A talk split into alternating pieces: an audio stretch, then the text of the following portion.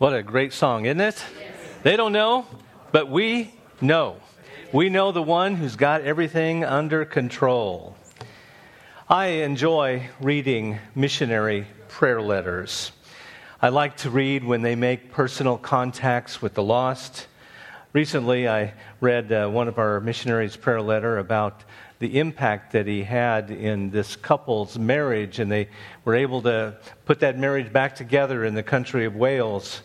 Also, one of our missionary just arrived on a brand new field in Egypt and shared the joys and the sorrows of that. And another one of our missionaries just contacted us on Thursday saying that they got their visas. The Hawks are going to Zambia within a few weeks. So we've got some good news about those type of things. You know, missionaries have to have all different kinds of experiences, some that are positive, some that are negative. Some you see the forward progress, and then this year we see the, the impact of COVID even on the missionary field.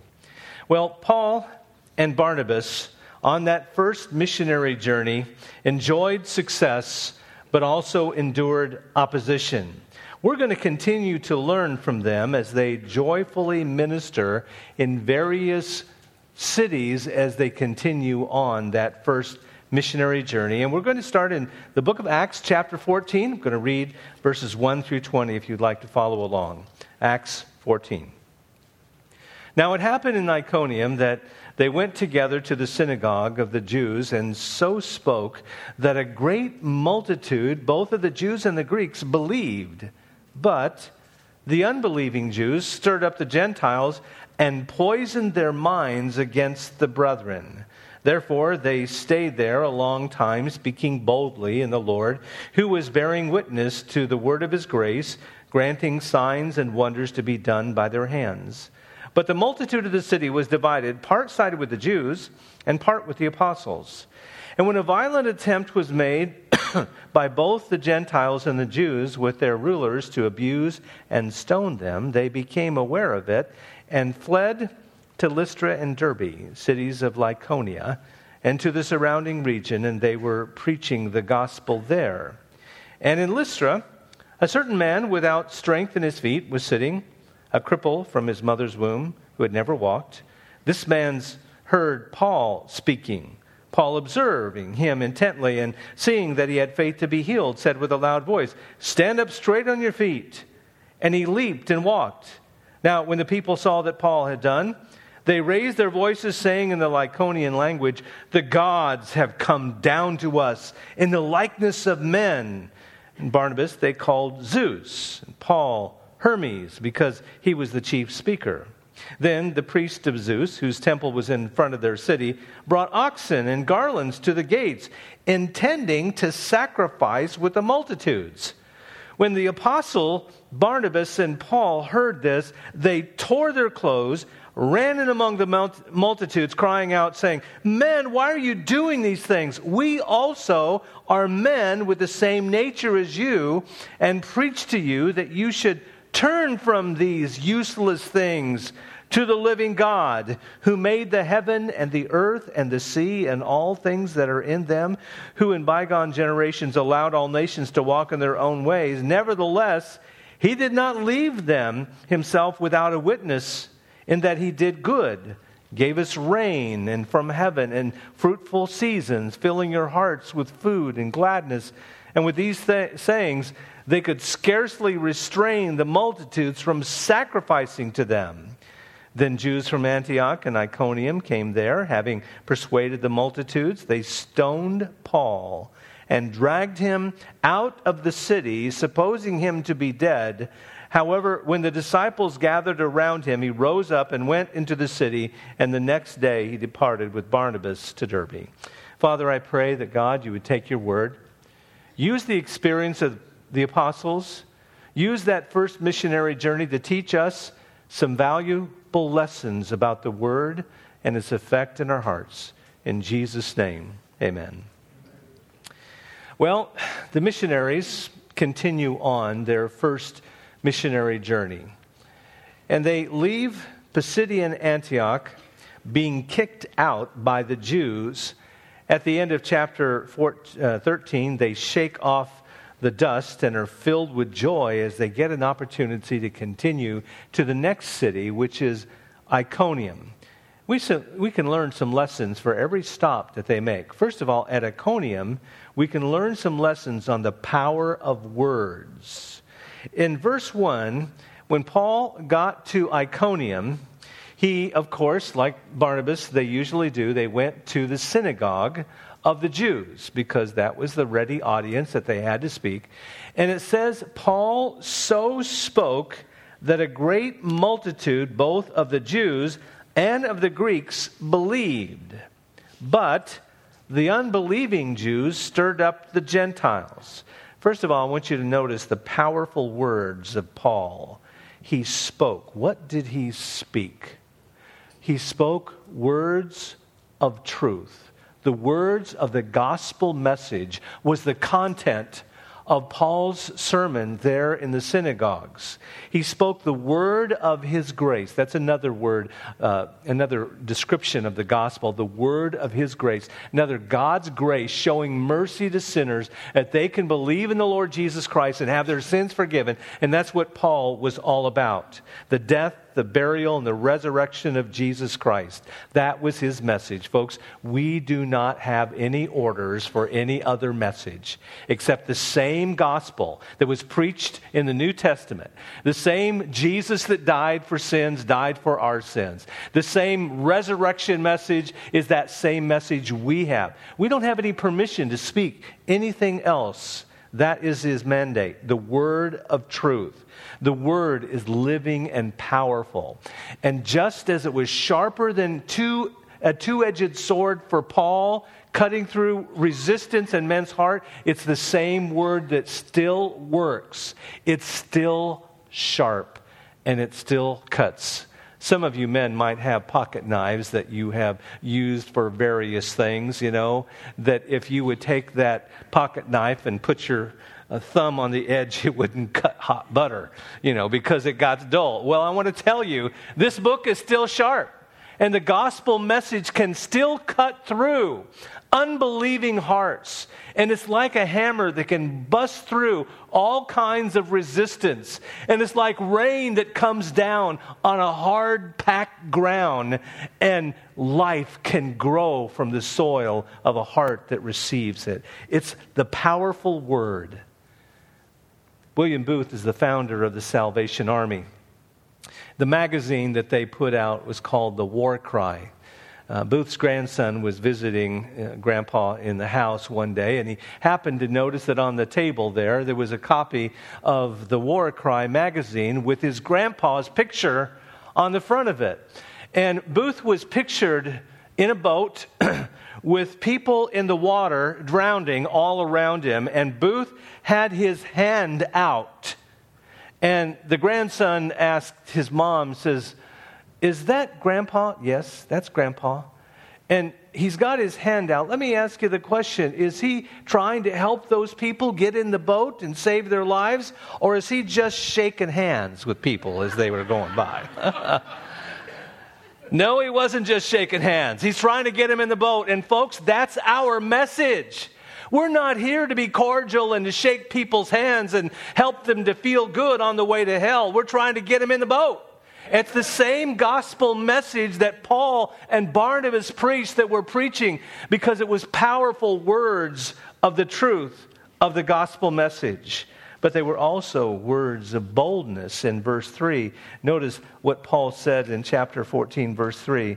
It says they were Therefore, they stayed there a long time, speaking boldly in the Lord. Speaking boldly. He did not apologize for giving them the whole counsel of God. He did not just accommodate his message to his Jewish audience. He knew that some would be offended. But Paul did not preach a popular success gospel that painted the picture of an easy Christian life. It was offensive, but he spoke boldly. He also spoke words that were filled with the Spirit. In verse 3, God granted him signs and wonders. Folks, that's the same thing we do. We need to preach the truth of God's word. We need to speak boldly and words that are born of the Spirit.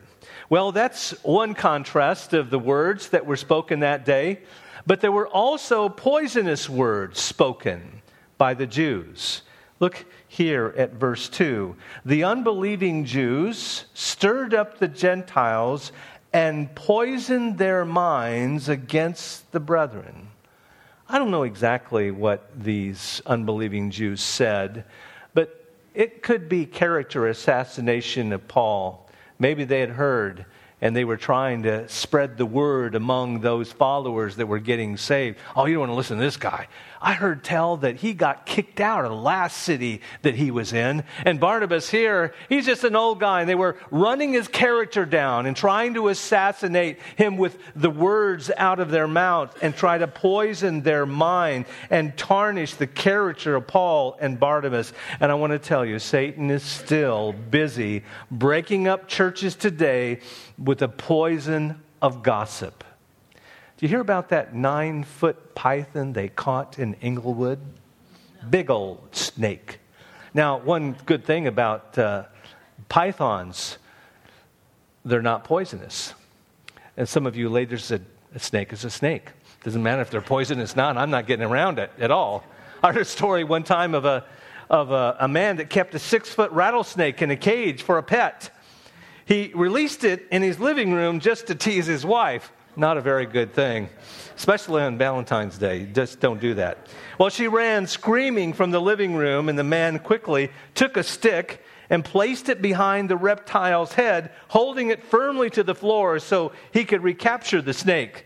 The irritated snake writhed, and the man pushed the stick down a little harder to maintain control.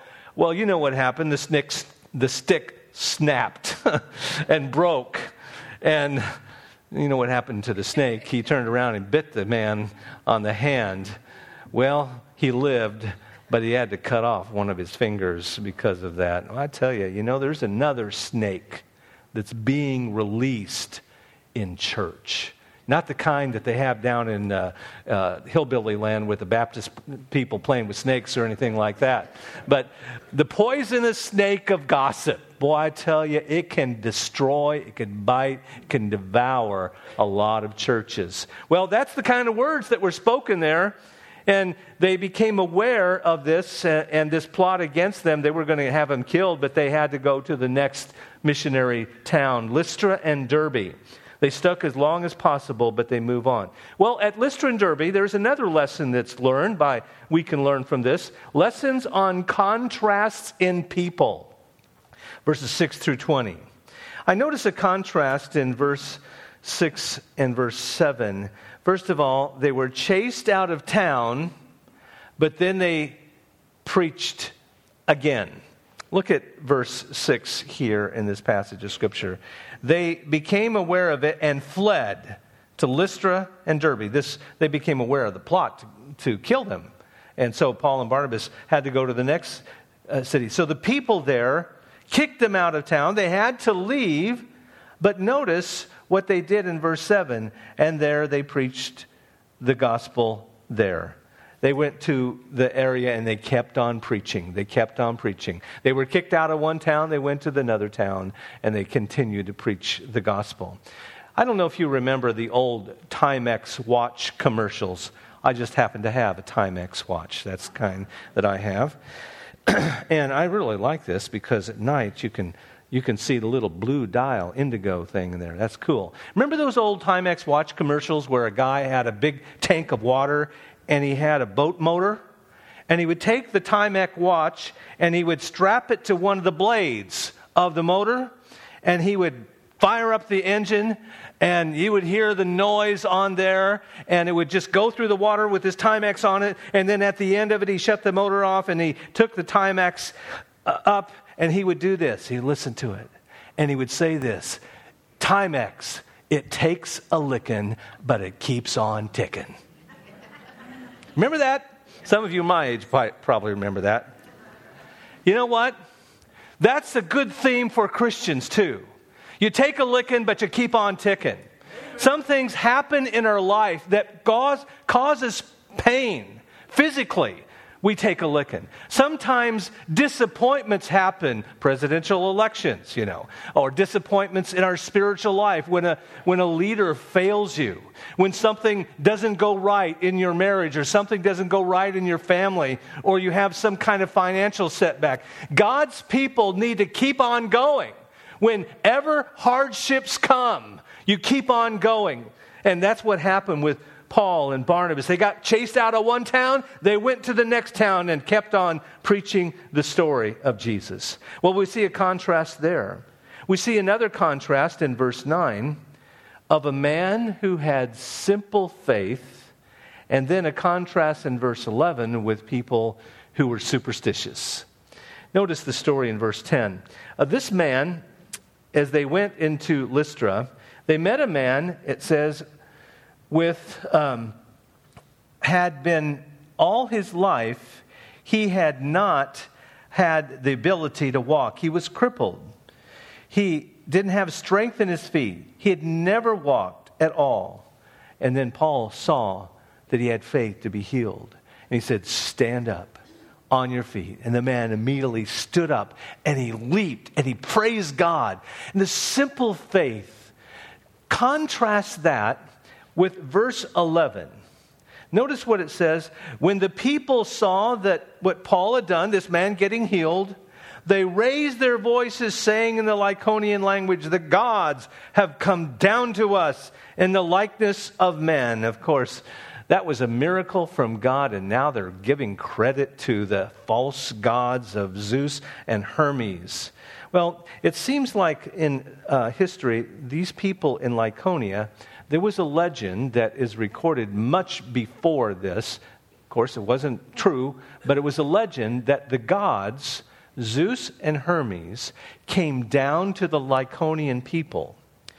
And this legend visited, these people, these two gods allegedly visited a Lystrian couple by the name of Philemon and Baucis, who were abundantly rewarded because of their hospitality to them when the rest of the people did not let them in, and a flood drowned all but the two who hosted the gods. Well, Zeus was the chief god, and Hermes was the messenger equivalent to the Roman gods Jupiter and Mercury, respectively. Why then would Barnabas be referred to as Zeus when Paul was the leader? The answer is that Paul was the spokesman and would therefore be called Hermes, and Barnabas, the more retiring of the two, would be seen as Zeus, the dignified, behind the scenes God. Well, when Paul realized, when they started bringing out an ox and they were about ready to kill it, he says, What are these people doing? Now, they were speaking in Lycaonian, and Paul and Barnabas did not speak that language. So he, he didn't know what they were saying with Zeus and Hermes and all of this. But when he saw the animal come in, they were about ready to slay it. Paul said in verse 15, the apostle Barnabas and Paul heard this, they tore their clothes. That was a, a sign of extreme grief and, and uh, solemn uh, brokenness of heart.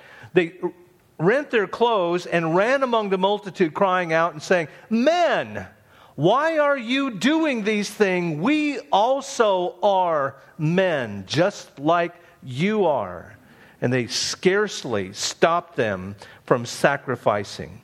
Well, just imagine the honor that they had in verse 18. They, the contrast that these people were about ready to give them the status of godhood and began to worship them but in verse 19, those people turned so quickly. Notice what they were doing. In verse 19, then Jews from Antioch and Iconium came there, and having persuaded the multitudes, they got some people from out of town that kind of spread some rumors about Paul and Barnabas and told them what happened in their other city. And very quickly, the people that were about ready to, to uh, kill these animals and, and worship Paul and Barnabas, it says, and having persuaded the multitudes, they stoned Paul and dragged him out of the city, supposing him to be dead. I mean, you go from about worshiping falling down, and then you just pick up rocks and kill them. That's the fickleness of the human heart. Oh, I tell you, we're easily swayed. We're easily we change in our opinion unless the Lord is our God at all. Well, Paul was preaching to them. He preached to them about the true God, the real God. Now, most of Paul's sermons were directed to Jews. Now, this, these people weren't Jews, they were pagans. so he couldn't use the ancestries of David and Abraham and Moses and all of his traditional sermon material. He began to speak, You guys are worshiping these gods. Let me tell you about the real God of heaven. The real God of heaven is the one that gave you the rain that fall on your crops. He's the one that brought the sun out and, and the night to follow. And He's been nice. He's been gracious to you. Let me tell you that now He has given His Son and called you to repent and receive the gospel. Well, many were saved, but then they stoned Paul and dragged him out of the city. Well, the Jews from the Antioch and Iconium came and once again stirred up the crowd, crowd and Paul was stoned and left for dead. Now, as he did that, some people believe that Paul actually died. Now, I don't know for sure. The Bible does say in 2 Corinthians that Paul saw a man that was went to the third heaven and saw things that were forbidden for him to reveal. Now, some think that this incident that happened in Lystra when Paul was stoned, he actually died and went up to the third heaven, and God allowed him to come back. And uh, I don't know if that was Paul or he was just talking about he knew a man that did this. So I don't know for sure. I don't think we can uh, say for sure. But Paul was stoned. If he wasn't dead, he was almost dead. He was left for dead. They stoned him and they went back into the city, says, we got rid of that one preacher. Anybody else want to do it? We got some more rocks here. Anyway, the believers, the rest, uh, Barnabas and the rest of the believers gathered around Paul. They were in this circle. I don't know, the Bible doesn't say, but maybe they checked for a pulse. Maybe they, they just listened to see if he was breathing because it was going to take a miracle. And as soon as they, they were listening, Paul just stood up and he was alive. That had to be a miracle that God raised him up on that time. And you know what they did? He was stoned and left for dead. They went back into town. How would you do that?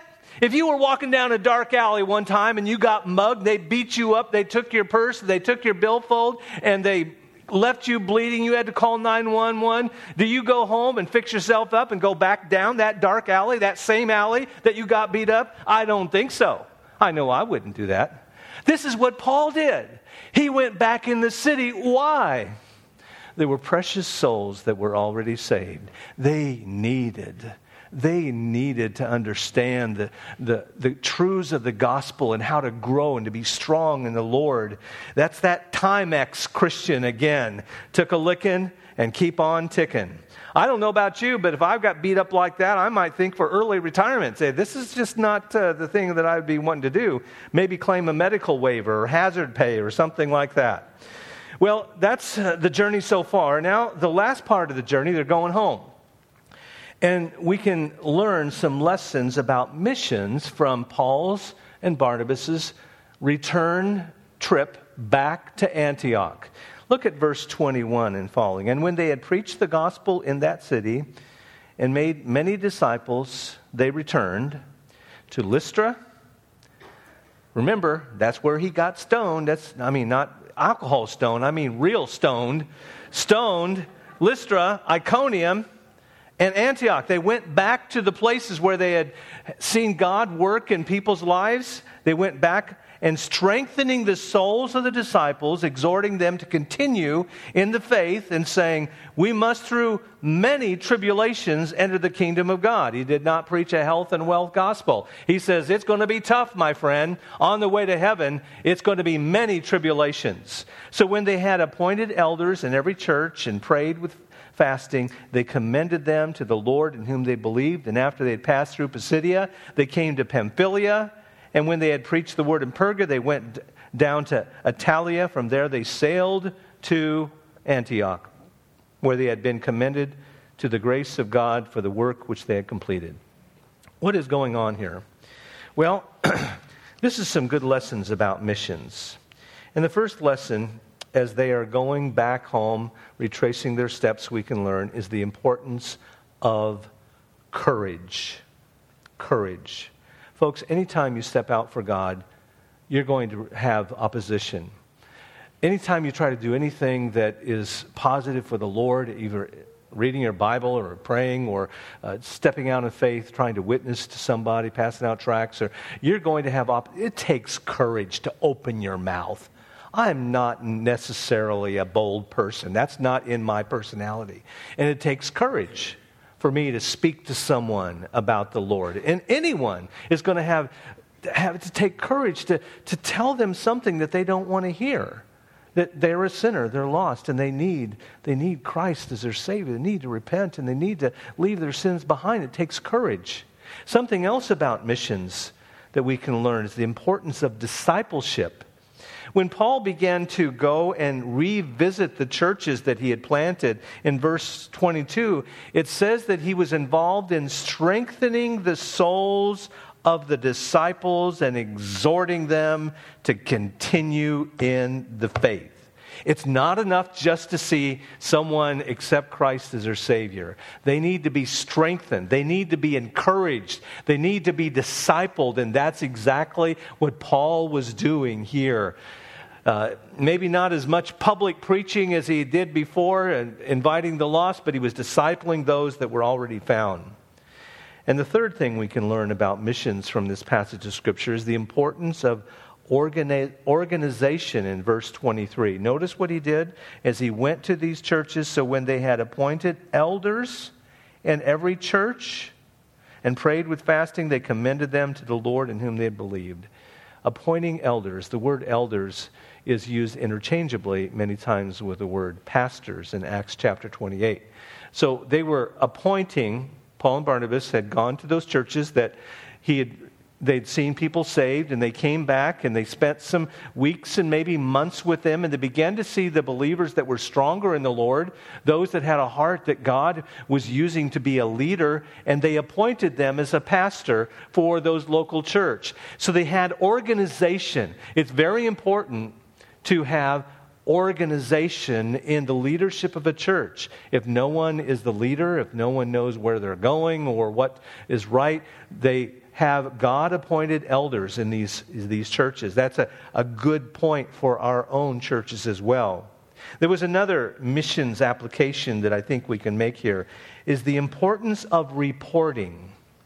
So when Paul and Barnabas had gone through all of these churches, seen people saved, and then he went back through them, helping to strengthen them in the Lord.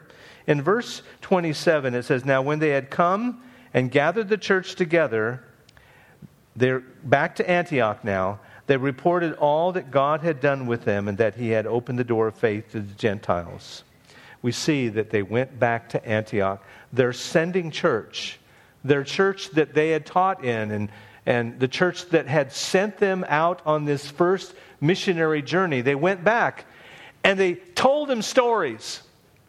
What God had done can imagine the congregation sitting around Paul and Barnabas as they, they told about the man that was lame in his feet and how God had healed him. They talked about how multitudes believed of Jews and Gentiles getting saved and churches being established and uh, pastors being appointed, and then also about the account where he got uh, stoned and, and God gave him the strength to get up, and they all rejoiced at what God was doing. Next Sunday, when we have our adult Sunday school classes all together here in the auditorium, we're going to hear uh, one of our missionaries, the Demerleys, giving his report, which is biblical right here as they come back and they share with us what God is doing. Well, Paul was there and around after the Jerusalem Council in the next chapter, chapter 15 we probably is where Paul wrote to Galatia, the, the book of Galatians. It was written to Lystra and Derbe, in Antioch, those churches that were established in the area of, of Galatia. This is the, probably where he wrote the book of Galatians at this juncture. Well, what do we learn about this? What can we learn about that first missionary journey that you and I can apply to our lives? The first thing is what does it take for us to quit? All of us are going to take a licking. All of us are going to get beat up along the line somewhere. There's going to be difficulties. There are going to be trials. Things are not going to go right financially. Things are not going to go right in your home. They're not going to go right in the church. But is that an excuse to quit and to stay back? It wasn't an excuse for these missionaries that keep that kept on going through the difficulties of life and it's a challenge to me and to you as well. It doesn't matter how many drop out. God has called me to continue on in the faith. Don't let COVID take you out. Don't let sickness take you out. Continue on walking with the Lord. Even if you have to follow farther back, even if you're physically not able to, just keep strong in your faith in the Lord, my friend. Keep strong. Second lesson. As we look at Barnabas and Paul, who were treated as heroes gods have come down to us. And they were elevating them. I think there's an application as let's not get into hero worship among the family of God. We are all men of like passions. We put our pants on the same way, one leg at a time. Someone says the bigger the shot, as in big shot, the bigger the fall we can make. We need to be aware that a lot of times people who are elevated to high positions is just a higher platform to fall from. We need to understand that we are all, just like Paul said, we are men of like passions. And I hope that in our circles we do not. You know, one, one time, I don't know if it, you know any history of the GARBC. Um, a guy by the name of Robert Ketcham was one of its founders. And the initial GARBC, we didn't have any big names of people. They were just little little churches and things like that. And he made this comment, and it's been true down through the centuries. We don't have big men. We have little men with a big God. And I think that that's what we all need to see that not have hero worship among our circle of faith here in our churches. And number 3, never be surprised about the fickleness of people. They may be singing your praises one day, and they may, you may be on their list, uh, top 10 to get list. They may elevate you as a God, but then want to stone you the next day. That's how people's hearts are that are unredeemed. Folks, we need to learn that all of us are missionaries. All of us are missionaries. As we leave these doors, welcome to the mission field. because our town, our county, our state is a mission field, and everyone needs the Lord. And God has sent us out into that world. Get tough. Realize it's not going to be easy, but the rewards are wonderful. Father in heaven, I want to thank you so much for this group of missionaries that began getting the gospel out. Father, as we go into our mission field, give us boldness to speak up. Give us the courage to exalt Jesus Christ and preach that wonderful gospel message. Father, as we leave this place today, help us to remember the lessons that we've learned, but also boldly share with others Jesus Christ. I pray in his precious name. Amen. Let's stand together as we sing.